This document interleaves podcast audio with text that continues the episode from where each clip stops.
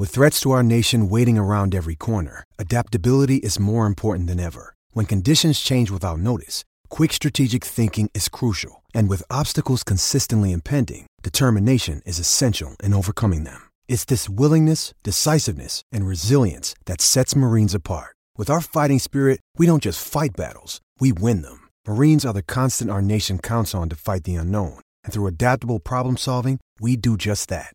Learn more at marines.com. James. Dennis corner for Dirk. Five seconds. Dirk for three. A zaj, nincs egyszer a végén, ha battog a spalding Minden nap élmény, blokkok és zsákok Na gyere megmutatom, ez NBA szerelem Keleten, nyugaton, robban a zaj Nincs egyszer a végén, ha battog a spalding Minden nap élmény, blokkok és zsákok Na gyere megmutatom, ez NBA szerelem Keleten, nyugaton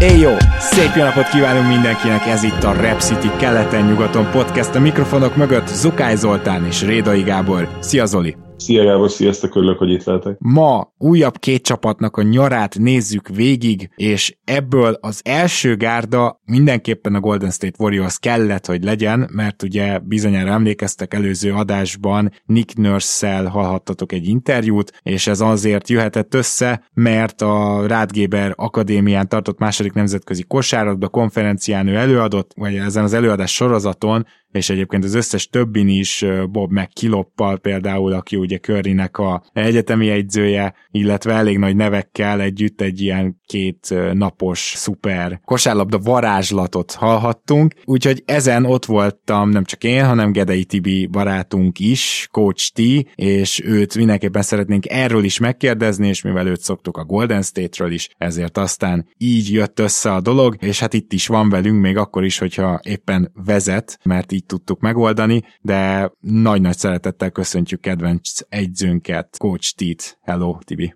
Sziasztok, és üdvözlöm a kedves hallgatókat is. Nagyon-nagyon-nagyon szépen köszönöm a meghívást, és hát elnézést a háttérzajokért. Ugye viszonylag későn tudtuk leegyeztetni ezt az időpontot, és én városból városba tartok. Szia Tibi, én is üdvözöllek, köszönöm, hogy itt vagy.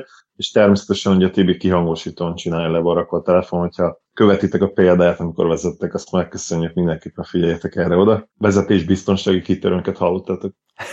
Bizony, és akkor most jöjjenek a közlekedési hírek. Nem, inkább jöjjön az, hogy milyen volt Pécsen. Tibi, főleg rád vagyok kíváncsi, de azért az előző adásban már én mesélgettem ezt-azt. Én azért azt el kell, hogy mondjam, hogy nem vagyok automatikusan lenyűgözve attól, hogyha nagy neveket hallhatok, de hogyha ezek a nagy nevek megmutatják nekem, hogy miért nagyok, mi okozza azt, hogy idáig eljutottak, hogyha az előadásukat például komolyan veszik ebbe az esetbe, akkor viszont gyerekként tudok érte rajongani teljes mértékben, és ez is történt és azt gondolom, hogy elsősorban a Nick Nurse előadásokkal, ugye Bob McKillop bácsi elképesztő energiákat mozgósít még így 70 felé, vagy fölött is, és, és olyan hangereje van, hogy amiatt kis túlzásra nem lehetett érteni, hogy mit mond, de kétségtelenül ő is egy hatalmas kosárlabda elme, Nick Nurse viszont, amikor mondjuk beszélt a védekezésváltásról, volt egy ilyen egy órás előadása, hogy hogyan vált ő védekezést, akár a raptors akár a korábbi csapataival, és azt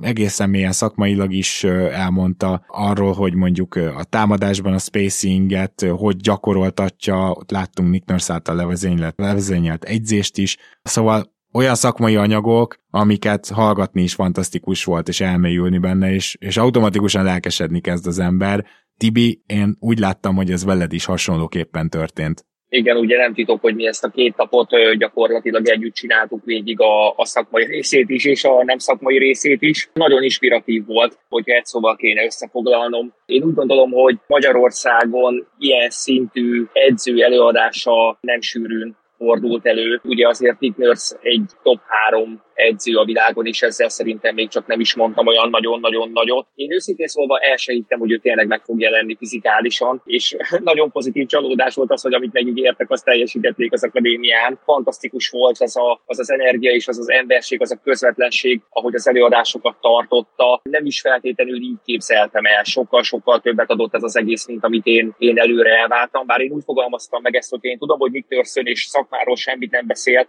akkor is valószínűleg elmentem volna megnézni szerintem NB1-es edzőként gyakorlatilag vétek lenne kiadni egy ilyen lehetőséget, és amikor jelezted nekem, hogy másnap személyesen a VIP-ba egy interjút fogsz vele készíteni, amire elkísérhetlek, az, az meg tényleg életem egy legnagyobb ilyen jellegű élménye volt. Úgyhogy én úgy gondolom, hogy szakmailag is adott ez a két nap nekem sokat, és emberileg, energiába, motivációba, meg aztán végképp, és ezzel szerintem még csak szentimentalista sem voltam. És nem tudom, egy történetet elfogadtok-e. Ajaj ugye a, amikor a VIP-ba ültünk, és Nick Nurse megjött, és ugye az volt a, a fedő sztori gyakorlatilag, hogy én is a hangért vagyok felelős, az én telefonomon is vegyük fel az interjút, ami azért így viccesen hangzik. Ugye mondtam, mondtam Nicknek, hogy hát a podcastben már kérdezték tőlem, hogy hogy mit kérdeznék Nick nurse hogyha egyszer esetleg ihatnék vele a csörbe találkozhatnék, és hát itt ülök az asztalnál, és itt ül velem szemben Nick Nurse. Úgy, úgyhogy tényleg elképesztő élmény, és nem tudom, ez mennyire jön át így, így mikrofonon keresztül, de én, én tényleg nem voltam nyűgözve, hogy, hogy, hogy ez velem velem történik. Nagyon-nagyon közvetlen volt, személyesen is, az előadások alatt is, nem titkolózott, betekintést adott a Toronto mindennapjaiból, interaktív volt ugye maga a két nap, lehetett tőle kérdezni, rengeteg kérdést tettek fel neki, amikre tényleg látszott, hogy legjobb tudása szerint próbál válaszolni, és, és látszott rajta, hogy nem egy ilyen, egy ilyen sablonos, közhelyes, legyünk túl rajta, meg kell jelenni, eseményként fogja fel ezt, hanem ha már eljött, akkor ő tényleg próbálta átadni azt, amit ennyi idő alatt át lehet adni. Nyilván azért két nap alatt csodákat nem várjunk, de talán még, még ilyen ö, szakmai továbbképzőn itthon talán még, még soha nem, nem voltam. És a szervezésről meg annyit, hogy hihetetlenül jó volt. Az, hogy az angolul nem beszélőknek biztosították a tolmácsot egy fülhallgatóval, és meg rengetegen fülhallgatóba ültek, és úgy hallgatták az előadásokat. Az, hogy az egész az percre pontosan meg volt szervezve, nem voltak csúszások, nem voltak késések, lehetett tervezni a napodat, lehetett mindent tervezni. Ez szerintem tényleg az egésznek a nívóját mutatja, és Rádgéber László a végén azt mondta, hogy egyetlen egy hiányérzete van, hogy miért 150 nem voltunk, és miért nem 3000-en és ugye Gábor, mi ezt beszéltük menet közben is, hogy engem nagyon-nagyon meglepett, hogy két napig hallgathatod Nick Nurse, kosárlabdába dolgozó kosárlabda edző, vagyis nem ülsz ott, ez nekem nagyon-nagyon-nagyon furcsa volt. Ugye a Rolling Stoneshoz hasonlította Nick Nurse, hogy a Rolling Stones koncertre is fél évre előre foglalni kell egyet, illetve bele kell vésni a naptáradba. Hát mi ezt a ezt a 23-át, 21-ét így gondolom, hogy belevéstük időbe a naptárunkba. Az biztos, igen. Konkrétan, amikor kijött a hír abban a szent pillanatban. Talán egy olyan dolog jut most eszembe, ami ilyen elképesztően érdekes volt, és Nurse mondta, hogy ő rotálja a segédegyzőit, és most itt a fő segédegyzőkről van szó, mert hogy 12-en vannak, ugye?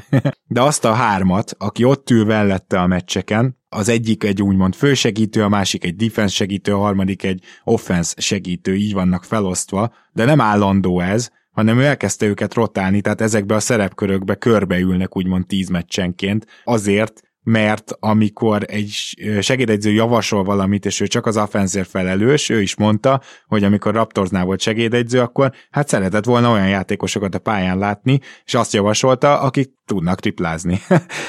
Aztán nyilván nem szabad, hogy belesülj csak ebbe, hanem akkor mind a három szerepkört vedd át, mind a három szerepkört tanuld meg, és ezt ugye mégis nem akárkikről beszélünk, tehát volt itt ugye spanyol válogatott szövetségi kapitány, meg olyan ö, segédegyzők, például ugye Griffin, aki azóta már vezetőegyző az NBA-ben, tehát nem akárkiket rotálgatott ott Nick Nurse az elmúlt években sem. Na ezt csak azért mondom, mert ez volt számomra az egyik ilyen egészen elképesztő info. Tibi, neked mi az, ami így, így megragadt, akár technikai részlet, akár játékelmélet, bármi? Nagyon nehéz szerintem így egy pontot kiemelni. Nagyon tetszett a, a defensív előadás, ahol az alternatív védekezéseket tárta föl, és leginkább az, hogy 25 éve Angliába már olyan szetteket választott, amik, amiket most az NBA-be látunk vissza, és hogy igazából az egész arról szólt, hogy nincsenek standardek, nincs olyan, hogy csak ezt csinál, nem igenis lehet változtatni, lehet kitalálni jó dolgokat, lehet, lehet kísérletezni, és nem mindig minden fog összejönni. Nagyon tetszett, amikor a Toronto Raptorsnak a mély statisztikáiba engedett egy pici beletekintést, a, amit igőnek nevezett, hogy a hogy a játékosoknak vagy besegítő, vagy labdásvédőként például keze hányszor van fent, és hogy ezt trekkelik, és hogy erről meg is mutatta nekünk a három-négy évvel ezelőtti kimutatásokat, ugye emlékszel te is, hogy DeRozan neve is ott villogott ugye a monitoron. Igen, bár nála elég tettem. alacsony volt a százalék, és ugye Kyle Lowry-nak volt a legmagasabb százaléka, a legrövidebb wingspanű játékos. Mutatta legtöbbször azt a bizonyos sast. Igen, bár amúgy DeRozannél sem volt olyan alacsony, voltak sokkal alacsonyabb számok is. Nagyon-nagyon tetszett az, hogy amikor a, és nyilván ezzel nem árulok el egy nagy titkot annak, aki követi a ligát, ugye, hogy a dobás kiválasztásnak a kvalitásáról beszélt is. Ugye, amikor olyan példákat hoz fel, hogy Rudy és Demar DeRozan rengeteg középtávoli dobott el, és ugye nem hatékony dobások, bla bla bla, és Rudy Gay-t elcserélték, hogy egy olyan egy olyan edzőnek a szájából halljuk ezt, aki ezekkel a játékosokkal dolgozik napi szinten, és a, akit ezek a játékosok hihetetlenül tisztelnek. Szóval ennél hitelesebb forrás, akár hogy megerősítse azt, amit te is gondolsz, vagy esetleg bővítse a tudásodat, én úgy gondolom, hogy nem is nagyon várhatunk el. Úgyhogy nehéz lenne így egy dolgot kiemelni, mert minden előadása fantasztikus volt, és tényleg minden előadása olyan volt, hogy hogy nem azt várta az ember, mint iskolába, hogy úristen, még öt perc és jön a szünet, és akkor elvetünk egy kávét, hanem pont fordítva, hogy bár csak még tovább tartana, és hogyha kell, akkor vasárnap éjfélig ott ülök, hogy hallgassam, mert nem számít igazából az idő ilyenkor, mert ez egy majdnem, hogy soha vissza nem térő alkalom. Nem tudom, hogy mikor tudok utoljára NBA bajnok edzőt élőbe hallgatni, Hát azt meg, hogy mikor tudok legközelebb egy NBA bajnok edzővel személyesen beszélgetni, azt meg végképp nem tudom. És hát ugye neked nagyon-nagyon hálás vagyok, és nagyon szépen köszönöm, hogy erre te adtál nekem igazából lehetőséget. Hát élmény volt ugye a kérdésekre a válasz hallgatni, látni a reakciót, amikor megkérdezted, hogy a Toronto raptors jövőre mik a célja, és rám nézett így ilyen nagyon-nagyon ilyen csodálkozó arc, hogy úristen, ez milyen kérdés, hát bajnokok akarunk lenni. És hát ezeket azért megélni, csak szuperlatívuszokban tudok erről beszélni. Igen, az szenzációs jelenet volt előző podcastből, hogy fel is emlegettem. Na, hát akkor viszont most lovagoljunk el, a, ha nem is a naplementébe, de egy szép napos vidékre, San Franciscóba, és a Golden State Warriors-ról beszélünk egy kicsit. Zoli, ha megkérlek, akkor összefoglalnád, hogy mi történt a Golden State warriors ezen a nyáron? Elveszítettek ugye két olyan játékost, aki a playoff rotáció tagja is volt, Gary Payton Jr. és Otto Porter személyében, ugye mind a ketten, főleg persze Payton, ő 20 perc felett játszott általában, de, de Porter is 20 perc közelébe volt. És ugye mellett azért ugye Juan Toscano Anderson is, aki hát nyilván neki nem volt ekkora szerepe, és ugye Damian Lee is, aki még időnként csinált jó dolgokat, meg ugye Bielica pedig, ha jól tudom, visszajött ugye Európába, tehát ő se nem osztott, nem szorzott igazából túl sokat. Próbálták ugye az érkezőkkel pótolni őket, aki ugye bent lehet majd helyettük a playoff rotációban, az ugye elsősorban Dante Di Vincenzo, illetve a másik ilyen játékos, de hát nem tudom az alapján, amit ugye Denverben mutatott, Jamaica Green lehet még esetleg ilyen, és ugye beszélnünk kell még Patrick Baldwin Jr.-ról, aki ugye az idei első körös draft pickjük, de nem tudom, hogy mennyi játék lehetőséget fog kapni. Lehet, hogy egyébként van most ebben a csapatban lesz, lesz a lehetősége. Igazából kezdhetjük nyugodtan Patrick Baldwin Juniorral is, aki egy hasonló prospekt volt, mint a Dallas húzottja, tehát hogy sokkal följebb várták még egy évvel ezelőtt Patrick Baldwin Juniort, aztán jött egy nem kifejezetten jól sikerült év, és egy ilyen csúszót kapott el gyakorlatilag a Golden State, a 28. helyen, most nem vagyok benne teljesen biztos, de mindegy azon a környéken. Őszintén szólva Patrick Baldwin Juniorral önmagában nekem így nem volt bajom a Summer League-en, de ahogy Zoli is mondta, nem hiszem, hogy ő most lehetőséget kap a következő évben, vagy csak akkor, hogyha tényleg nagyon bele kell nyúlni sérülések vagy pihentetések miatt a, a Golden State-nek a mélységbe, illetve ugye Gui Santos volt, ha jól emlékszem, az a játékos, aki a második körben húzott ki a Golden State Warriors, na ő viszont meglehetősen jól játszott ezt hozzátenném a Summer League-ben, és egészen meggyőzőcske teljesítmény nyújtott. Meglátjuk, hogy kap-e szerződést, mert tudtam, hogy még nem kapott. Igazából Patrick Baldwin Juniorról neked bármi benyomás, Tibi? Igen, 1 per 28-ként választottuk ugye a Wisconsin Egyetemről, és egy nagyon jó fizikai talentről beszélünk, hiszen ugye 2 méter 6 centi, és neki lehet majd nagyon komoly kinti dobása, hiszen nagyon nagy volumennel próbálkozott. Nem túl jó hatékonysággal egyetemen, de itt az, hogy megvan a mozdulat és megvan maga a volumen, az azért alapanyagnak egy per 28-ként úgy, hogy nekünk nem feltétlenül kell insta bevethető játékos, szerintem egyáltalán nem rossz ki. A három pontos hatékonyságánál csak a két pontos hatékonysága vált rosszabb, szóval szegény tényleg nagyon-nagyon-nagyon rossz TS-sel dolgozott a tavalyi évben, úgyhogy egy ilyen nyers prospektől nem igazán várhatjuk el szerintem azt, hogy ő insta bevethető legyen, Viszont ugye a Warriors ismerjük ennyire, hogy ott az, hogy egy évig csak fejlesztő munkával milyen szintre tud majd eljutni, az jelen pillanatban még rejtély. És hát nem azt mondom, hogy minden draftoltunk NBA játékos lesz, mert ugye ez messze nem igaz, de szerintem kifejezetten jó helyre került, mert ez szuperkultúrába szocializálódhat, és egy szuperkultúrába lesz egy olyan éve, ahol harcolhat és fejlődhet azért, hogy jövőre ugye a rotációnak a tagja legyen, mint ahogy, és majd ugye amikor átérünk a tavalyi három újoncunkra, vagy bocsánat, kettő újoncunkra plusz Fázmerre, mint ahogy ők. Kénytelenek lesznek gyakorlatilag fellépni, tehát kezdjük azzal, hogy valahol értem, hogy miért nem tartották meg Gary Payton, mert hogyha belegondolunk, akkor az, hogy ő most egy, egy nagyon sérülékeny játékosról van szó, azt ne felejtsük az eddigi karrierjét is, leginkább azért a sérülések akasztották meg. Egy ilyen játékost három évre viszonylag nagy pénzért, úgyhogy úszol a luxusadókban leszerződtetni, Oké, okay, nehéz. A Portland ugye egy szép ajánlatot tett neki, de szerintem még az is kb. 10 millió körül volt évente, rögtön megnézem. Kicsit túloztam egyébként, mert csak 8,3 millió a kezdő, kezdő fizúja, de Beszéltük itt Zolival is adás előtt, és szerintem te is egyet fogsz érteni, Tibi, hogy sportszakmailag abszolút indokolt lett volna őt megtartani, mert hát a döntőben a csapat negyedik, ötödik legfontosabb játékosa volt, ami azért elég magasan van ebben ezen a bizonyos listán. Szerintem a tavalyi évnek ő volt a legnagyobb teljesítő olyan szempontból, hogy ha mondjuk évelején beskállázunk, hogy kitől mit várunk, akkor messze ő volt az, aki ezt, ezt nagyon-nagyon túllőtte és én nagyon-nagyon sajnálom, hogy, hogy Payton elment, de azért valljuk meg őszintén, hogy az alapszakaszban ő nekünk nem így egyáltalán. És ezzel nyilván nem, a, nem őt becsülöm le, hanem ugye az alapszakasz kosárlabda azért teljesen más. És szerintem picit luxus lett volna úgy megtartani a csak a playoff miatt magasabb fizetéssel, hogy függetlenül attól, hogy megtarthattuk volna, és kvázi a luxusadó ilyen szempontból nem számít, de abban sem vagyok biztos, hogy ő minden áron maradni akartam volna ilyen szerepben. Portlandben simán lehet, hogy egy sokkal-sokkal nagyobb szerepet fog kapni, sokkal-sokkal több perccel, egy olyan lehetőséget, ami, ami a kibontakozásra, vagy bocsánat, ami a kibontakozásra lehetőséget ad neki egy olyan szerepet, és emiatt valahol, meg hát nyilván bajnokok lettünk, én nem sajnálom, hogy elment, mert valahol ez az életrendje. Picit szerintem túl nagy lett volna a tehet, halmozás és a talent halmozás és a, és, a, és a használható játékos halmozás, hogyha, hogyha őt is meg tudtuk volna tartani. Persze, jó lett volna, ha marad, de nincsen semmi probléma. Aha, jó, e- ezzel fog soha egyet érteni, nincsen semmi probléma, mert szerintem nem, tehát őt nem fogják tudni pótolni, de értem, hogy mit mondasz, és valóban, tehát árérték arányban azért ezt máshogy is át kell gondolni, különösen úgy, hogy ugye ebben a most már idei idényben, ami ugye július 1-én elkezdődött, ebben 150 millió lesz a luxusadó határ, és hát a Golden State Warriors jelenleg 185 milliónál áll, kicsit alatta. Ez pedig azt jelenti, hogy amit a csapatnak ki kell fizetnie, mint luxusadó utáni, tehát mint luxusadó, ugye, tehát amennyivel átlépik ezt az összeget, utána már van egy ilyen sávos fizetési rendszer, az 141 millió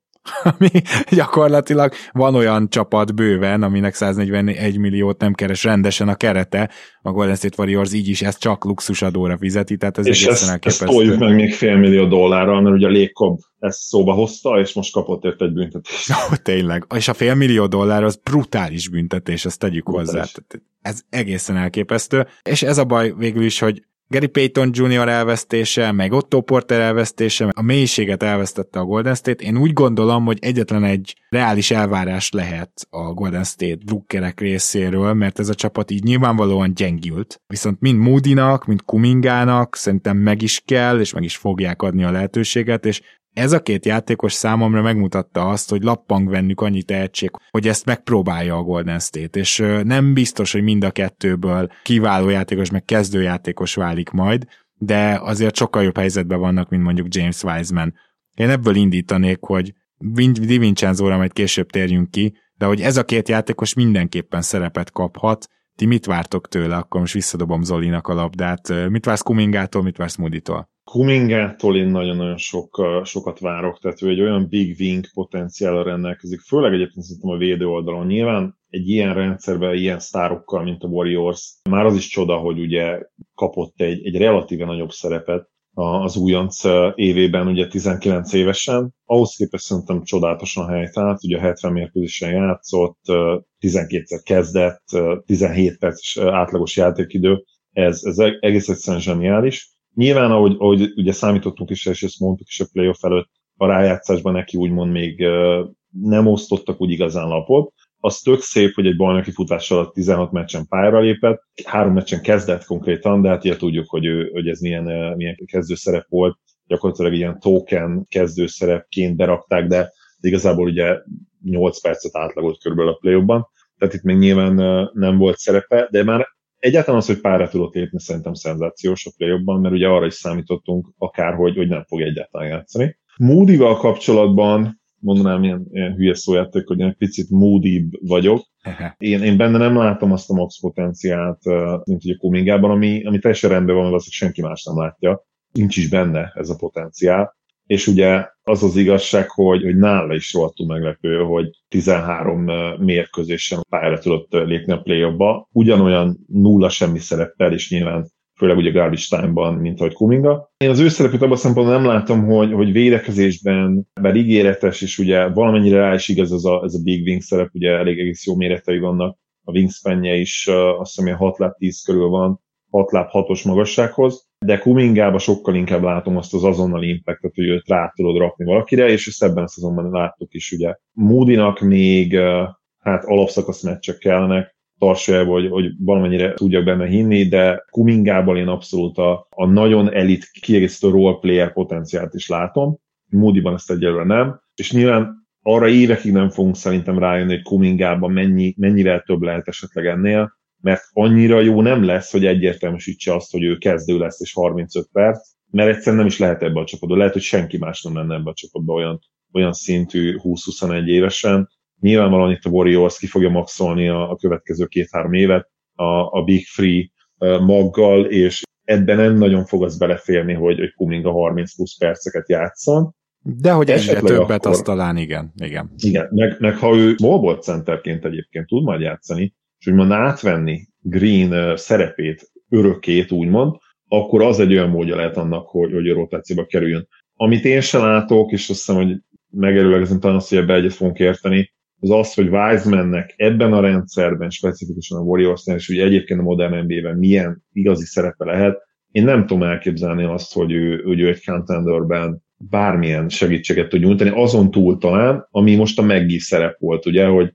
hogy időnként egy-két playoff meccsre bejött, és akkor hú, szedett öt pattanót, meg, meg zsákolt hármat, és úgymond kicsit ilyen change of pace bedobtat hirtelen, de Wiseman is ebből a szempontból hasonló, hogy, hogy ha őt 20-25 percet felrakod, felrakod egy playoff akkor szinte garantált, hogy ő negatív lesz összességében, és, és én az a baj, hogy nála azt sem látom feltétlenül, hogy kör majd itt rááldoz 40-50 meccset az alapszakaszból arra, hogy egyáltalán rájöjjenek, hogy Wisemanből úgymond mi lehet. Mert a Warriorsnak igenis fontos, hogy, hogy ott végezzen ugye az első négy között jövőre is. Ők nyilvánvalóan most, most újra még élsebbek lesznek majd, és egyszerűen nem látom, hogy az egész tervben hogyan illene bele James Wiseman. Viszont valahol meg játszatnod kell, mert hogyha még el is akarod cserélni, és még ha te is úgy gondolod, hogy nem élik bele a tervbe, akkor is feljebb kéne soffolni az értékét valahogy. Igen, szóval ez egy nagyon nehéz szituáció. Tibi, gondolom te is inkább Kumingába reménykedsz ebből a hármasból. Igen, a Zoli gyakorlatilag mindent elmondott, amit el lehet erről a témáról mondani. A Warriorsnak egyébként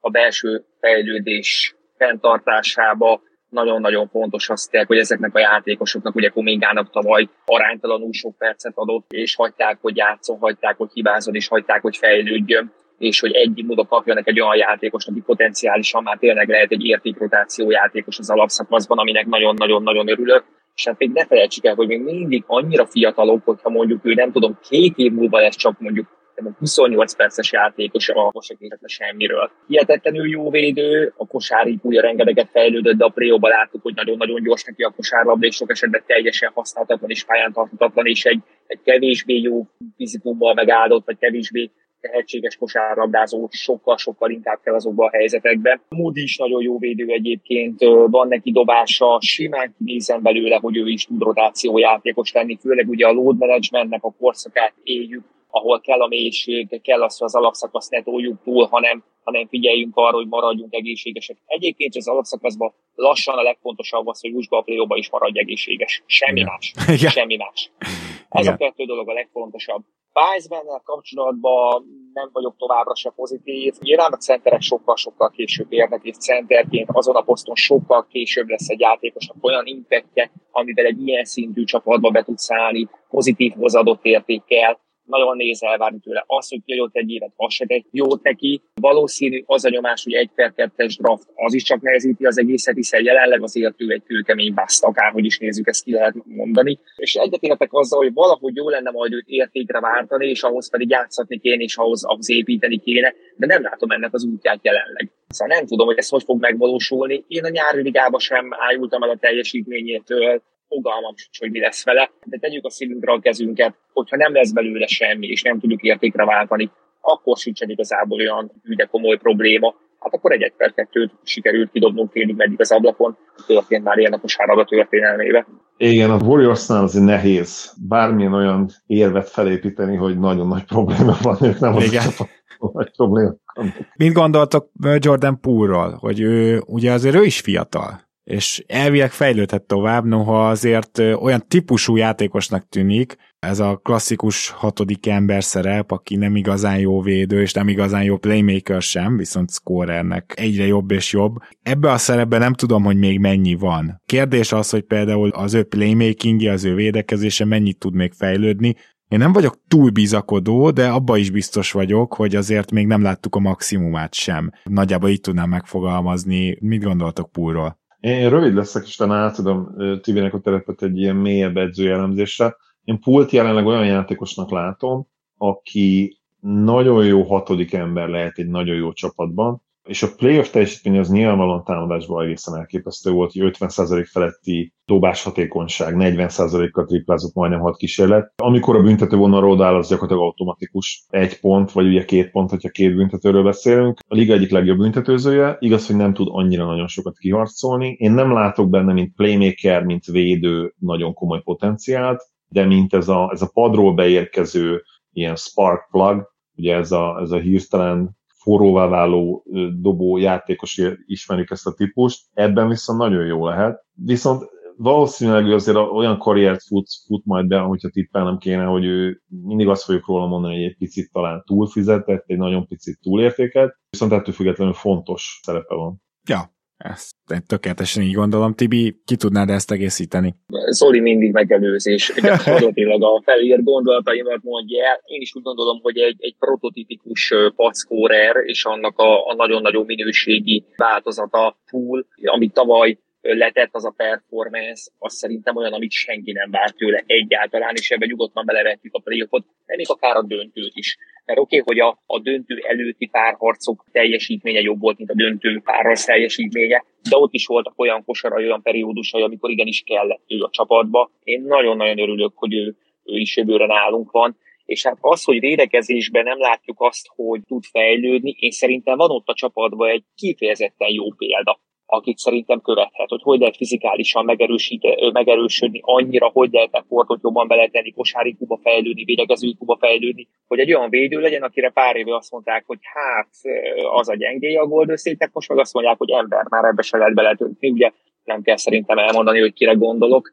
úgyhogy szupermentora van neki. És hogyha mondjuk a dobása nem fejlődik semmit, akkor semmi nincsen, hiszen már most extrém jó dobó, a playmaking pedig idővel jönni fog, és a, a Golden State-nek a sziszteme eleve olyan, ahol nem is biztos, hogy az ő playmaking skilljeire van szükség, ugye elég és speciális a támadó rendszer, hogy én nem írom őt le, is írtátok le, bocsánat, én szerintem igenis van még benne fejlődési potenciál, és hát ugye ez a, ez a csapatnak a mélységét beszéli, hogy gyakorlatilag az ötödik legfontosabb játékosnál is szuperlatívuszokat tudunk elmondani jelenleg. Igen, nekem az különösen tetszett, és a playoffba figyeltem fel rá igazán, hogy mivel ugye a triplázás az nem feladható, ezért jönnek rá a close azokat milyen szépen meg tudta verni és időnként betörni, tehát hogyha valamiben én még fejlődést látok, mert egyértértek Zoli vagy védekezésből és playmakingben, olyan nagyon sok potenciál valószínűleg nincs már benne, de ez, hogy egy kicsit több büntetőt harcoljon ki, kicsit többet menjen be, mert azt gondolom fizikailag is hatalmasat fejlődött az elmúlt két évben, és egyre okosabb tényleg látszik, hogy azért jó mentora van, ahogy Tibi te is mondtad. Na jó, és mi a helyzet akkor szerintetek Dante Di Vincenzoval? Tibi, itt most neked fogom először adni a szót, de azt el kell mondanom, hogy beszéltük adás előtt Zolival, hogy még mindig jobb, mint ha Lonnie Walker-t igazolta volna a Golden State. Di Vincenzo-nak nagyon-nagyon örülök, ugye nagyon rossz évet zárt tavaly, sérülésből kellett visszanőnie, viszont ő szerintem egy tipikus Golden State Warriors rotáció játékos, aki jó szisztembe képes 37%-kal triplázni, rendben van a védekezése, playoff rotációban tud aktív lenni, valamit aktív játékos lenni, és valamilyen szinten én úgy gondolom, hogy a, hogy a távozókat ő, ő tudja pótolni, felettetni. Én simán kinézem belőle, hogy az alapszakaszban lesz egy, egy akár egy 21 perces átlaga, és a playoffban pedig nyilván matchup függően 12-től 26 percig ideje arra, hogy a pályán legyen és hogyha mondjuk ez megvalósul, akkor ki kell mondanunk, hogy tényleg sikerül pótolni mondjuk bár teljesen más poszt és más szerep, de mondjuk Otto Porter Junior. De azért nem akarom payton itt felhozni, mert ő teljesen más, ő abszolút teljesen más szerepbe volt, ő nem mint floor spacer, hanem ő, ő csak is kizárólag, mint védekező specialista, akinek valami irgalmatlan 80% TS volt a play mert ugye az x kívül semmit nem dob el, és az üres három pontos is csak akkor, amikor háromszor körülnéz és látja, hogy senki nem üres sehol. Igen, ez gyakorlatilag így volt. Szerintem nagyon szép és optimista volt ez, amit Di Vincenzo-ról mondtál. Majdnem biztos vagyok benne, hogy a krónikus jellegű sérülései miatt engedte el ilyen könnyen a Bucks, de mindenképpen vele tettem volna akkor már próbát, mert ugye ebből a luxusadós emeléből például a Lakers az Lonnie Walker-t hozta el, biztos, hogy a kettőjük közül inkább akkor Di Vincenzo-t próbálom meg. De hát azért összességében nem tudom, egyetértünk-e. Ez a csapat gyengült, bár van még belső növekedésre bőven lehetőség, de most így hirtelen gyengült. A mélységét is egy icipicit elvesztette, de cserébe pont a fiatalok azok, akik nagyobb szerepet kaphatnak, tehát ez végül is egy jó csere hogyha belegondolunk, mert ezeknek a fiataloknak nem csak azért kell fejlődnie, hogy a Warriorsnak jövője is legyen, és ne csak jelene, hanem azért is, mert ezekben a fiatalokban több van, mint azokba a 10-20 perces játékosokba, akik most elmentek, akiket ők úgymond kiszorítanak. Szóval hosszú távon ez mindenképpen megéri a Warriorsnak. Zoli, hogy értékelnéd összességében ezt az off-season-t? Hármas, de erős hármas, tehát uh, nyilvánvalóan gyengültek, tehát ez, ez nem is lehet kérdés, viszont ahogy mondtad, úgy is gondolkodhatunk, hogy, hogy megnyitották az utat a, a fiatalok előtt. Főleg ugye Kumingára gondolok, mondjuk ennek a 70%-ában, 20%-ban moody és akkor nem írom le teljesen váz, mert egy ilyen 10% esélyt hagyok rá, és, és annyit látok is, hogy meglepjen minket pozitív értelemben. Nyilvánvalóan a lényeg az, az Kuminga lesz, és benne olyan több posztos sokoldalúság is rejtőzhet, akár már a 22-es 23 évre nézve, ami miatt lehet, hogy azt fogjuk mondani, hogy, hogy talán még jobbak lehetnek, bár azért ezt nehéz elképzelni ugye a következő szezon előtt. Most is nagyon sokaknak ugye meglepetést okoztak, sokaknak nem. Sok olyan embernek is szerintem meglepetést okoztak, akik azt állították, hogy nem okoztak neki meglepetést. Itt most nem csak a szurkolókra, de a sajtó képviselőre is gondolok. Bizony. de még talán a játékosaikra is. Dante Di Vincenzo, az NBA-ben nekem a 19-20-as és a 20-21-es szezonjai egyaránt nagyon tetszettek, főleg 20-21-re értve úgy igazán az, ami ő lehet az NBA-ben, ugye ez a, ez a secondary ball handler. Kicsit tudok védekezni, nem vagyok elit triplázó, nem vagyok elit védő, de mind a kettőben egészen jó vagyok átlag felett hozzá tudok tenni. Mérete is egyébként pont ilyen kettő között irányítónak tökéletes méretei lennének, de ugye nem irányító, Dohátvédnek már egy picit talán alacsony, viszont jó atléta. Ő tényleg az a játékos lehet, aki mindenből, ami, amire a Warriorsnak szüksége van, kicsit átlag feletti teljesítményt tud nyújtani, de ahhoz az kell, hogy egészséges legyen, és ha ez megtörténik, akkor, akkor én ugyanezt a 10 pontot, 4-5 lepattanót, és mondjuk ilyen 1,8-2,3 asszisztot, meg egy stílt látok benne, amivel egy értékes rotációs ember lenne, és a playoff 8-9-es rotáció tagja is. Ez, ez a legjobb esetőség szerintem, ami benne lehet. Én három negyedet adok a Golden State Warriorsnak, nem hangzott még el, de Kevin Looney-nak egy fantasztikus szerződést osztottak ki, 3 év 22 és fél millió, szerintem ez nagyon-nagyon rendben van, Igen, arányban, illetve nem hangzott el, hogy J. Michael Greennek a, elhangzott, de hogy a hulláját gyakorlatilag leigazolták, ugye azért a tavalyi idénye az egy csúnya öregedésről tett nagyon, bizonyságot nagyon emberben. Olyan szinten lelassult az ember, hogy nehéz elképzelni azt, hogy ő itt nagyon sok sót meg fog enni. Bielicához hasonlítva biztos, hogy egy kategóriával rosszabb játékos, szinte biztos. Je- jelenleg igen, amit tavaly mutattak, igen, amikor Bielica beszállt, ő, ő pozitív dolgokat csinált általában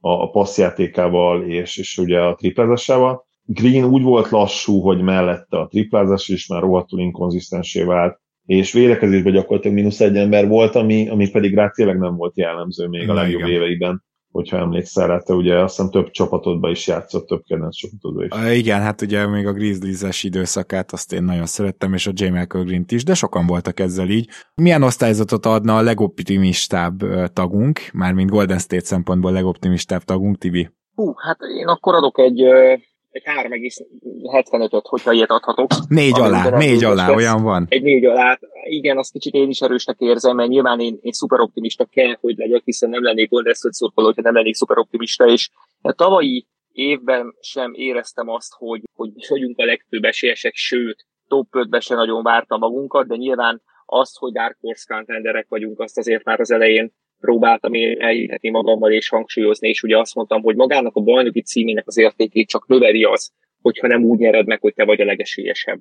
Én nem érzem azt, hogy olyan sokat gyengültünk volna, mert Otto Porter Juniornak tényleg volt hozzáadott értéke, és voltak nagyon fontos meccsei. Leginkább szerintem az volt benne a jó, hogy pályán tartható volt play mert hihetetlenül intelligensen adaptálta azt a rendszert, amit ugye játszunk és Payton elvesztését jobban sajnálom, akiről tavaly én úgy gondolom, hogy az off egy fél mondatot se szántunk, Viszont a belső fejlődést azt, azt én több játékosnál is vizionálom. Looney hozhat az alapszakaszba olyan meccseket, amiket idén nem hozott, viszont a play ba igen, és szintet lépett szerintem.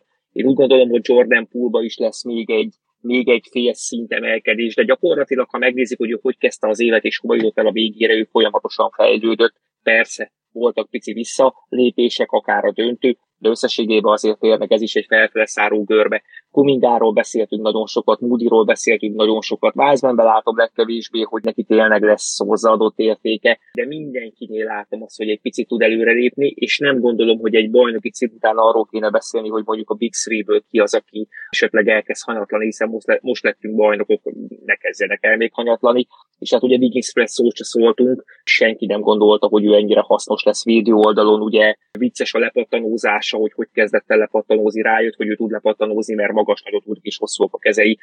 Úgyhogy összességében én azt gondolom, hogy ez a négyes alá, ez talán egy picit elrugaszkodott a realitástól, és talán a State Rucker mondja belőlem, de szerintem jövőre legalább annyi esélyünk lesz a bajnoki címre, mint idén. Én is egyébként ilyesmit várok, tehát hogy egy Dark Horse contender, vagy lehet, hogy akkor már úgymond fel leszünk erre készülve, és egy contenderként emlegetjük majd a Golden State Warriors-t, második, negyedik, ilyesmi valami hazai pályás hely nyugaton, hát majd meglátjuk, hogy a load management az mennyire lesz túltolva, mert hogy azért öregszenek a nagy hármas tagjai, és Damon Ginn nem is szépen öregszik, és most már most már ő sokkal inkább agyból védekezik, mint atletikus képességből, szóval, szóval vannak ilyen, ilyen szempontból nyilván egy kicsit aggasztó jelek is, de, de én is teljesen hasonlót várok. Zoli, talán erre az egyre még akkor kérlek reagálj, hogy ez hány győzelem Igen. neked ez a csapat?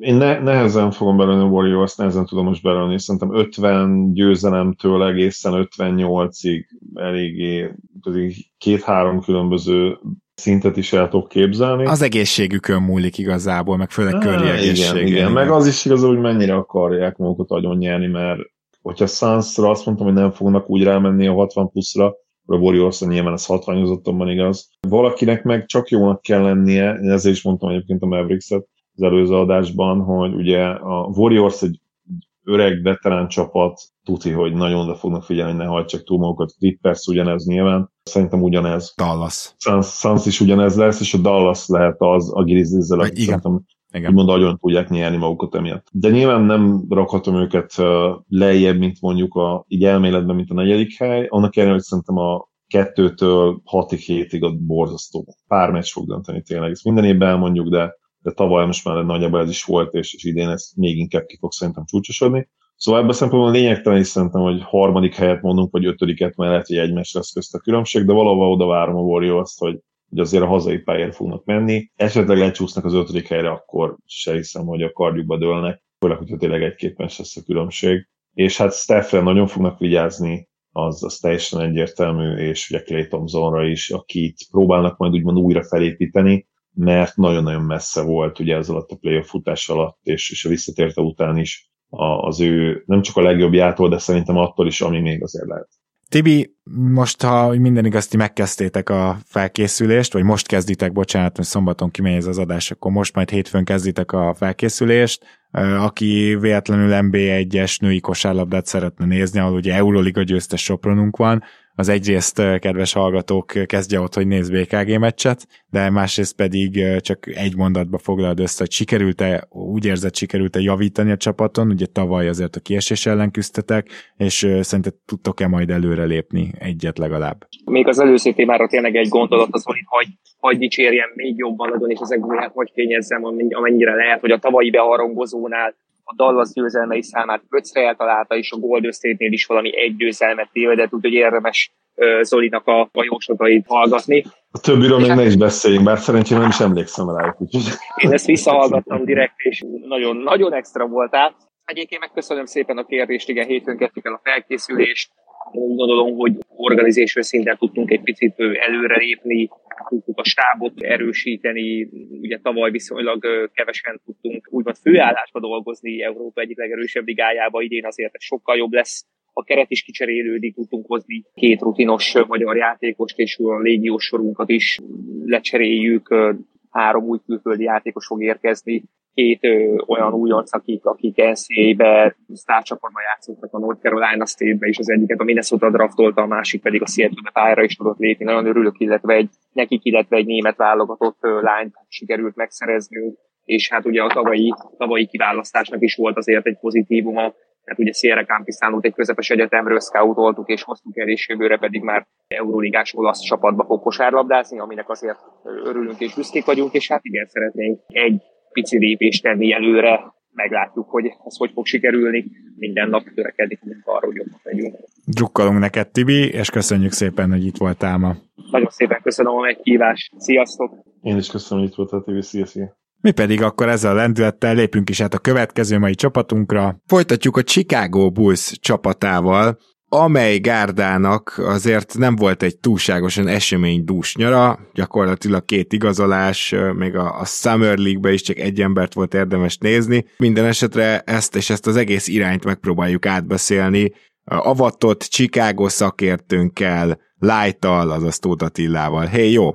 Sziasztok, köszönöm, hogy itt lehetek. Szia Attila, én is üdvözlök. Próbáljuk meg megfogni ezt, hogy mi történt itt Chicagóban, mert hogy a, a semminél egy picit azért több, a Chicago Bulls először is hírbe került ugye Micsicsel, aki én alig várom, hogy átjöjjön, és kíváncsi leszek, ki igazolja majd le. Egyértelmű szerintem Micsics kommunikációjából is, ő mondta, hogy nem szeretne olyan helyre menni, ahol, ahol nem kap elég lehetőséget, és éppen ezért már én akkor is elgondolkoztam, hogy mi a szarért Chicago Bullsnak Micsics, ugye Nyilván tudjuk azt, hogy Lonzóból sérülget, de azért ott van Dossumnu, ott van ballhandlerként természetesen DeRozan és Levin, és ott van Caruso is, és ott van Kobe White is, akit pedig nagy erőkkel megpróbáltak elcserélni, csak ez nem jött össze.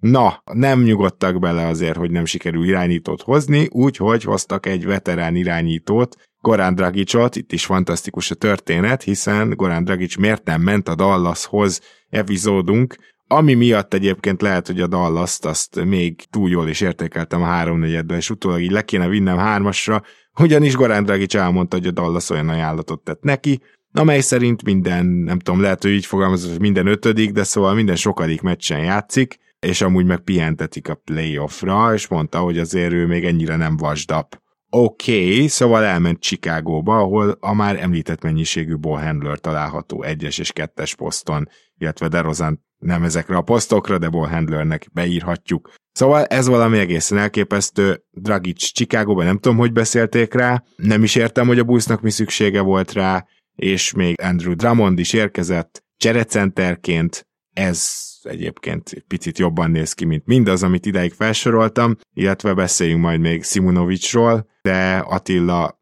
hogy értékeled ezeket a mozgásokat? Szerinted milyen elvek mentén történtek ezek, mert én igazából kérdőjellé görbül válok a fele előtt.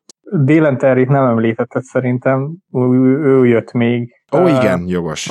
A drafton, aki szintén papíron irányító, de 6 hét magas, úgyhogy gyakorlatilag akárhova rakhatod, csak nincs triplája. Vagyis nem az az erőssége a hírek szerint, aztán majd kiderül, hogy az NBA-ben mit sikerül belőle csinálni, mert nagyon jó lenne, a megtanulna dobni, mert akkor be lehetne rakni akárhova Szerintem Dragic darabra jött. Tehát uh, Lonzo Borról ugye azok a hírek, hogy most a térdével nem tudni mi van, meg akkor újra rosszabb állapotban van, nem épült fel addigra, amekkorra kellett volna, most megint tolták a visszatérését, ezek nem túl biztató jelek, úgyhogy szerintem Kárni Szovaszék csak úgy gondolkodtak, hogy legyünk minél többen. Dragicra Isten igazából azt mondom, hogy ha mindenki egészséges, akkor mondjuk a második sorba elfér, oda egy kreáló ember, azt mondom, hogy főleg ha Kobe White-tól meg tudnánk szabadulni, akkor oda kellene. De jó, de mi van, ha nem? mellé mi van, ha nem tudtok megszabadulni, mert a mellékelt ábra ezt mutatja. Tehát hát gyakorlatilag a... körbe turnéztátok az egész ligát Kobe white hogy kinek kell.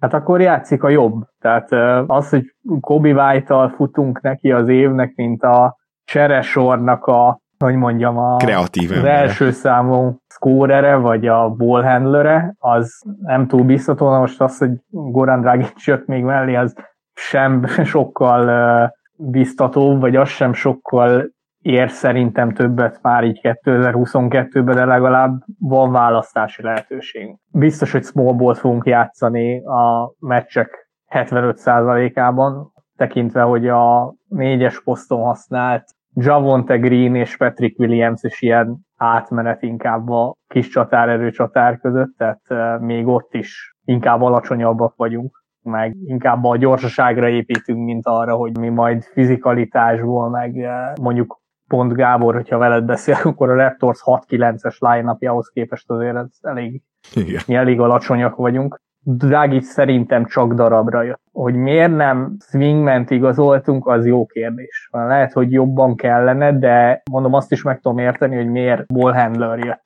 Azért, mert Kobe White van csak. Az meg nem annyira jó, illetve oké, okay, lehet bízni, én nagyon bízom benne, meg nagyon tetszett az, amit az első idényében mutatott, de ugye, ha nincs Lonzo, akkor rögtön megkavarodik az egész felállásunk, és most azért a jelenlegi hírek alapján kell azzal számolni, hogy vagy nem lesz Lonzo, vagy egy ideig nem lesz, vagy ha vissza is jön, akkor se biztos, hogy rögtön olyan lesz, mint volt tavaly.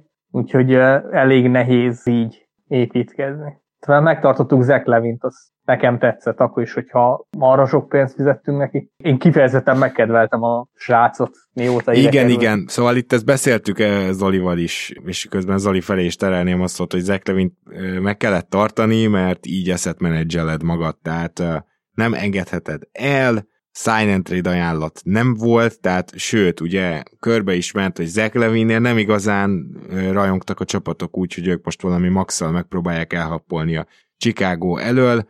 Mondjuk ilyen szempontból kérde- érdekes kérdés, hogy kivel versenyeztek, valószínűleg a Bulls is szeretne ilyen kultúrateremtő lenni abban, hogy akkor a saját játékosaira vigyáz, a sztárokat kifizeti. Azok a franchise-ok, akik ezt megteszik, azok általában a játékosok szemében is egy vonzóbb célponttá válnak, ami természetesen Chicagónak célja kell, hogy legyen, hiszen Chicago a harmadik legnagyobb market, úgymond, tehát New York és tehát ez gyakorlatilag Torontóval hasonló magasság, vagy ö, nagyságú város, csak a Egyesült Államokban van. Nem is Zach Levinről kérdeznek, Zoli, hanem az eddig elhangzottakról. Te is furcsáltad ezt a Dragic igazolást, illetve mit szólsz ahhoz, hogy Andrew Drummond, ha jól emlékszem, valami nagyon kevéssel minimum fölötti pénzt kapott, csak azért, hogy elmondhassa magáról, hogy ő nem minimum játékos. Igen, há- három méle környékén van, ugye. A Bulls off-seasonjét szerintem kétféleképpen lehet értékelni, és, és valószínűleg mind a kettő helyes felfogás. Az egyik az, hogy kicsit csalódottnak lenni, hogy nem csináltak semmit. A másik felfogás viszont egy kicsit pozitívabb, és én inkább e felé haladnék. Nyilván nem arra gondolok, hogy ez jó, ami jelenleg van, viszont amire szerintem egész jól felkészítették magukat, az egy esetleges csere. Vannak nagyon jó eszetek, én azt gondolom, hogy vannak értékes fiatalok is, ugye elsősorban mondjuk Patrick williams gondolok, akit adott esetben akár be lehetne dobni egy, egy sokkal jobb készjátékosért, ő, ő szerintem azért elég magas ázsióval rendelkezik a fiatal játékosok között. Szóval mondjuk például egy John Collins cserébe. Például. És ugye meg lenne utána még az emeléje is a, a Bullsnak. Szerintem nem rossz ez ahhoz képest, ami, ami ennek tűnt, ugye most az előző szezon picit ilyen negatívba fordultunk át ugye a Bulls miatt, de tényleg nagyon-nagyon szerencsétlen idénye vannak túl. És amit azelőtt mutattak, az viszont meglepően jó volt, és Nem tudom, hogy vissza lehet térni ahhoz a szinthez. Nyilván e, erre fog választani ugye a, a most már hamarosan azért elkezdődő szezon. Három hónapon belül vagyunk, ugye nagyon gyorsan el fognak repülni ezek az utolsó hetek, főleg az EB-vel. Bár nem fogok jó osztályzatot adni csak az off-seasonre, nem vagyok annyira borulától buszra kapcsolatban, és a Zach Levin dologgal meg ugye mi nagyon sokat ekézzük, de az az igazság, hogy a liga egyik legjobb volum, volumen szkórere, hihetetlenül hatékony, és nála nekem a legnagyobb probléma nem is az, hogy eddig milyen játékos volt, és ilyen kicsit csapdajátékos, mert, mert igenis meg lehet fizetni a mai ligában azt a, azt a konzisztens, kiegyensúlyozott hatékonyságot, amit ő mutatott. A probléma nekem vele az, hogy gyakorlatilag nulla playoff minta áll rendelkezésre. Ugye most jutott be először életében a play és, és ez volt az első négy mérkőzése. Emiatt nem tudjuk, hogy mennyire lesz rossz, vagy, vagy nem, mennyire lehet esetleg jó még ez a szerződés akár, mert uh, hajlamosak vagyunk elfelejteni, de ő, ő még mindig relatíve fiatal. Amikor leketyeg majd ez a szerződés, akkor is még csak 31 éves lesz. De azt is hajlamosak vagyunk elfelejteni, hogy sérülékeny. Igen, mondjuk ez a másik dolog, igen, hogy sajnos azért alapvetően sérülékeny is, és ez nála lehet, hogy azt is behatárolja, hogy, hogy miért nem tud nagyobb energiával ugye dolgozni a védő oldalon. Mert erről beszéltünk, hogy, hogy én ezt érzem Donovan Mitchellnél is, hogy ez az elsődleges oka annak, hogy egyszerűen nem bírja el azt a terhelést, amit ugye a, a két irányú túlvé kosárlabda megkíván ma az NBA-ben. Ennek ellenére én, én azért nagyon pozitív vagyok bizonyos játékosokkal kapcsolatban. Dossomú egyértelműen ilyen hihetetlenül ígéretes játékosnak néz ki most számomra jelen pillanatban. És hogyha mondjuk a Dragic move nézem, akkor meg abból a szempontból értető, értető, hogy ez inkább ilyen mélységi move, és, és valószínűleg kamusztat neki egyébként, hogy, hogy ő itt garantáltan sokat fog játszani, mert az igaz, hogy nem fog, nem fog Goran Dragic játszani, ha amennyiben nem sérülnek meg és majd úgy voltak vele szerintem, én itt tudom elképzelni, hogy, hogy majd megbirkózunk ezzel. Dragic azért egy jó srác, meg fogja érteni, mi ígértünk neki valamit, de hát garantáltan nem úgy lesz, hogyha, hogyha Dawson úgy fejlődik, és Caruso egészséges, és Lonzo egészséges nyilván. Ha Lonzo nem egészséges, akkor nyilván minden borul, mert akkor jó megy a kezdőbe, vagy akár ugye Caruso megy a kezdőbe, vagy mind a kettő mennek a kezdőbe, és, és akkor csúszik minden felfelé, és akkor Drag is fog játszani. De hát ugye meg Kobe White-et is játszottak ilyen el, el akarott cserélni, úgyhogy ebből a szempontból ez érdekes lesz. Hogyha nem cserélik el ugye majd Patrick Williams-t, és, vagy, vagy ameddig elcserélik, én nagyon-nagyon kíváncsi leszek rá, mert az előző szezonban szerintem hihetetlenül ígéretesen indult. Annak ellenére, hogy nem volt ugye nagy szerepe támadásban, és a, nem kapott sok dobást, de, de egy nagyon-nagyon jó all játékot mutatott be, és szerintem a, az elsődleges oka volt annak, hogy ameddig ő ki nem dőlt, addig, addig egészen jó volt a busz. Utána persze elvesztették Javonte Green-t is, kidőlt Caruso, és, és azzal úgymond ment az egész védekezés a kukába, de szerintem Patrick Williams egy alulértékelt dominó volt ebben, ebben a borulásban, és ő volt az első, ha jól emlékszem, aki ezt megindította. Igen. És előtte nagyon-nagyon, nagyon-nagyon izgalmas játékos láttam én benne. Akkor hagyd tegyek most én az elhangzottakhoz hozzá egy pár dolgot, mert úgy érzem, hogy muszáj ezt elmondani.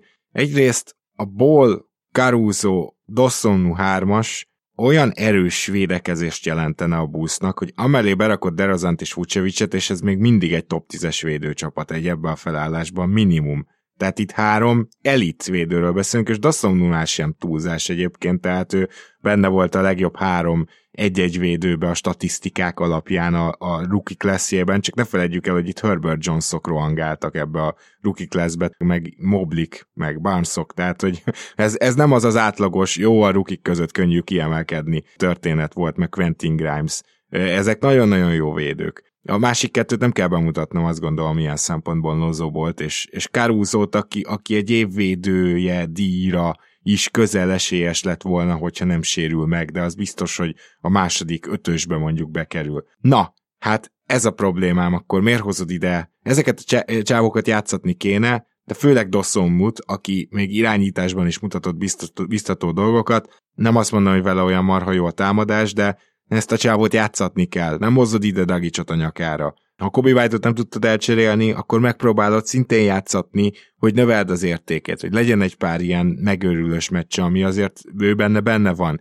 aztán dob 30 pontot, és akkor valakinek csak megtetszik, a másnak nem a Kingsnek. Értitek a problémámat? Ez a probléma a Dragic igazolással. Ráadásul az a vicces, hogy mondtad ugye Light, hogy Dylan Terry nem tud dobni, igen, de közben meg a ball handlingje, a méretei, a labdavezetése, a gyűrűtámadása tökre tetszett. Tehát, Mondja, egyébként nem síralmas dobó, tehát az első évben egyetemen is 36% körül dobott, meg a másodikban is 36%. Azt mondom, ez nem egy rossz játékos. Tehát szerintem belőle lehet triplázó. Szerintem is. Nyilván ilyen nem, nem fog 40%-ot triplázni az első évben, de nem reménytelen abszolút. Igen. Igen, azért, mond, azért mondtam csak ezt a Terry nem tud dobni, mert hogy ha tudna dobni, akkor föl lehetne küldeni más poszton is, mert az a baj, hogy egyes, egyes meg kettes poszton, meg átvét poszton nem lesz helye. Hát nem. tudja, igen. De én szerintem ez is úgymond baj, tehát hogy azért egy picit muszáj egyszer építeni a jövőt, és a jelent ilyen szempontból. A Bulls úgy viselkedik, mint aki a bajnoki címtől esett el a sérülései miatt, és nem a második körtől. De egyébként,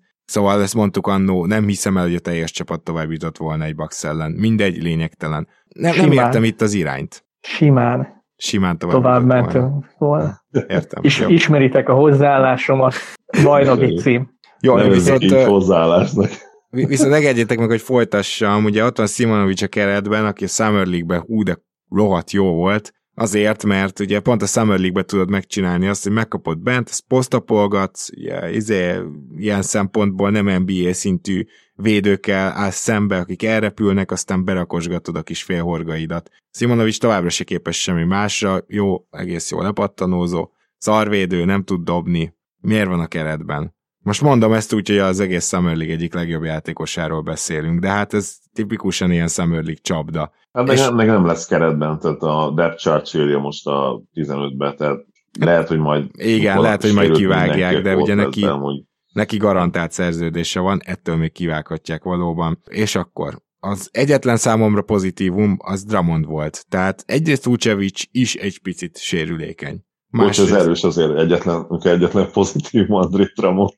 Igen. De másrészt pedig azt gondolom, hogy Dramond, mint cserecenter bizonyított számomra Filadelfiában is, az elmúlt időkben odarakta magát, nem lesz sose nagyon-nagyon jó védő, de azért így, hogy kiegészítő szerepben tűnik fel, így sokkal inkább jól védekezik, és nála mindig is az efforttal volt ilyen szempontból a probléma, nem is feltétlenül egy okos játékos, de nem egy sík hülye. Tudja azért, hogy hol kell lenni nagyjából, és még mindig egy kiváló-kiváló lepattanózó. Ha ő neki túl nagy szerepet adsz, akkor baj van vagy. Ő cserecenternek nagyon szuper. Szóval szerintem ez egy jó igazolás, egy olyan center mögé, aki időről időre azért kieseget. Úgyhogy ezt akartam még elmondani, hogy ezt tetszett. Gyakorlatilag semmi más. Mondom, kicsit úgy viselkedik a Chicago, mintha amúgy bajnok esélyes lenne. Én azért ennyire nem lennék negatív, szerintem jó, nem volt a nyarunk, de én egy ilyen tipikus C-nek mondanám, ez, azt hiszem Amerikában ez az átlag.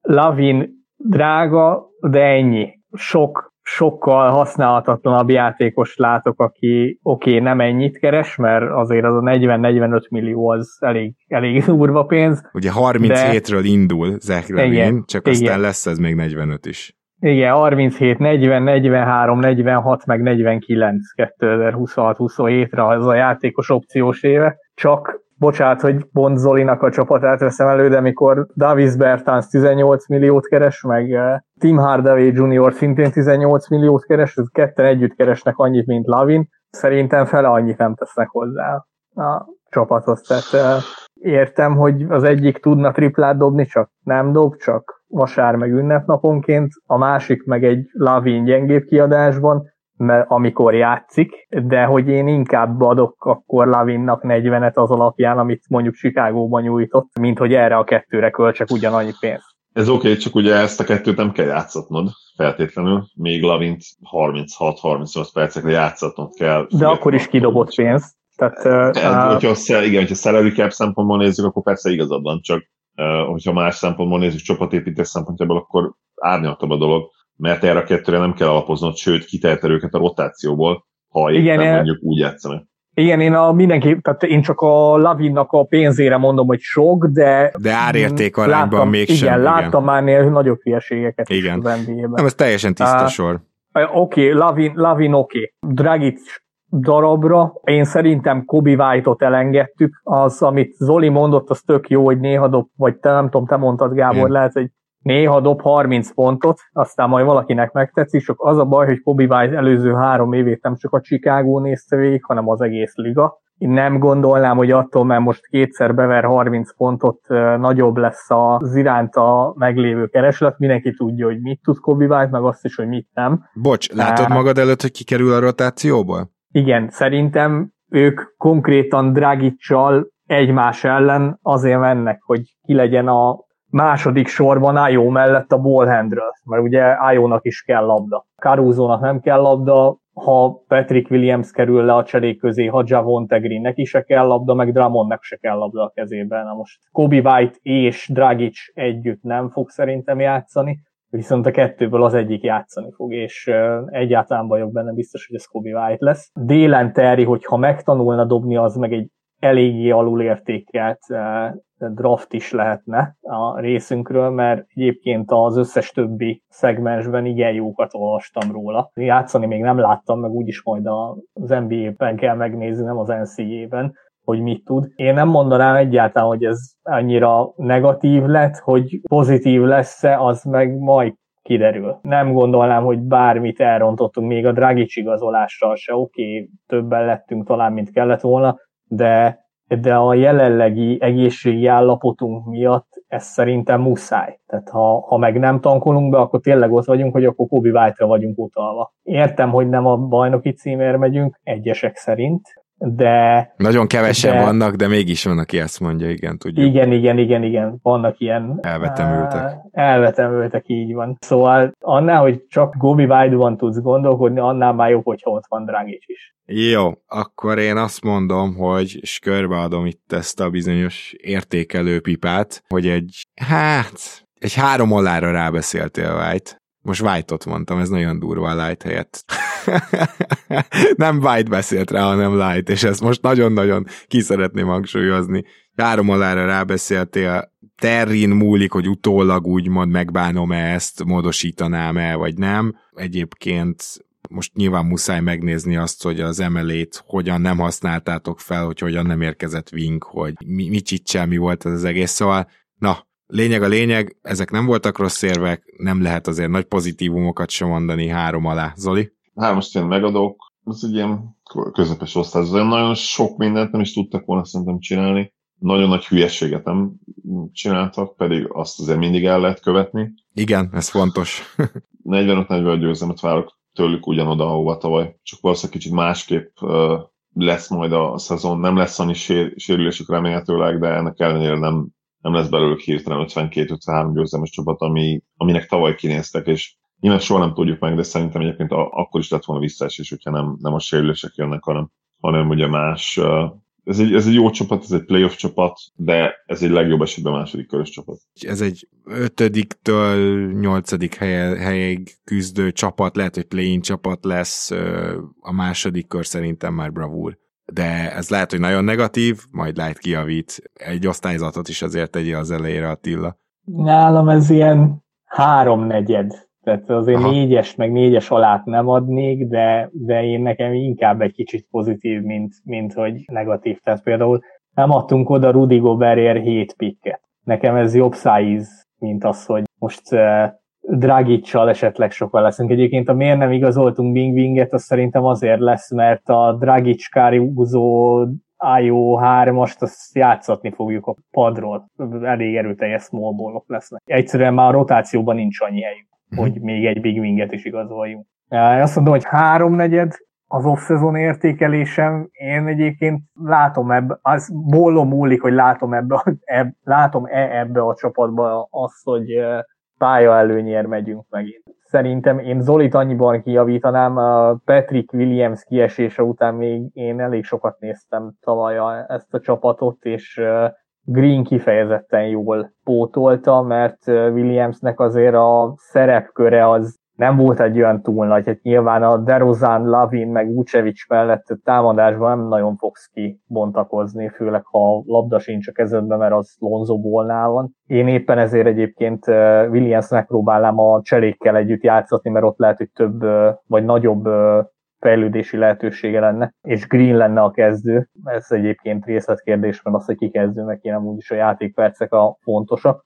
Az, hogy visszaestünk, az szerintem nem a Williams kiesés után kezdődött, hanem ott, amikor Caruso kiszállt. Innen is üdvözlöm Grayson ellent, meg az édesanyját, és uh, ból helyett nincs ember. Azt a védekezést, meg játékszervezést, meg glue ságot, amit ő a Levin meg DeRozan mellé tud hozni, azt nem tudja senki. Szerintem Ájó sem, mert bennem nyilván lehet bízni. Ból az, aki múlik ez az egész, nem Patrick Williamson, meg nem, nem, nem a többieken, és én még azt is megkockáztatom, hogyha mondjuk Vucevic kiszáll egy hónapra, akkor Drummond az egy hónapig tudja pótolni. Nyilván fél évre, meg egy évre nem. Nem szeretném én se Drummondot kezdőcenternek, de, de mondjuk egy egy-másfél hónapos sérüléssel nem lenne gondunk, de Alonsoból nincs, és már pedig jelenleg az a baj, hogy ő a legnagyobb kérdőjel a következő idényünkbe. Ha Alonsoból nincs, akkor nem megyünk pálya előnyére, az tuti fix.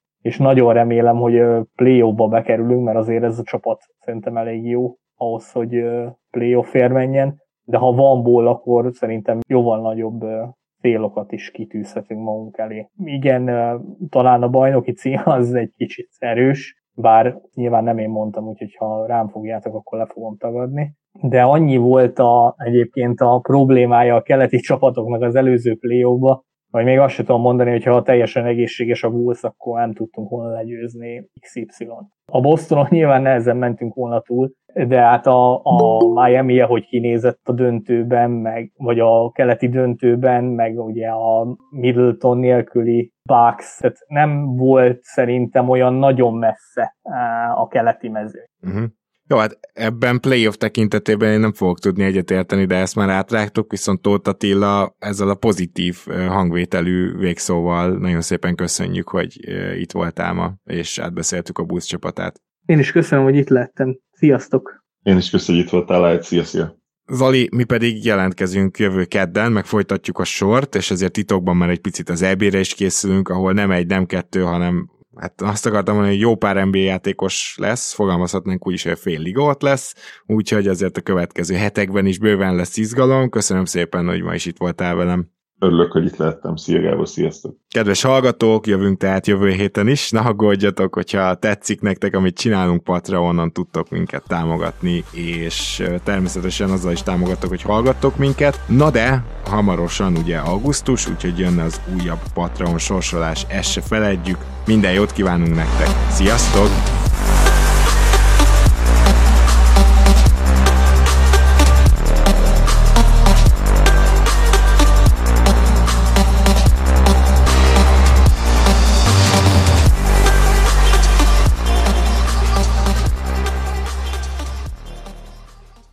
Ha más podcastekre is kíváncsi vagy, hallgassd meg a Béton műsor ajánlóját.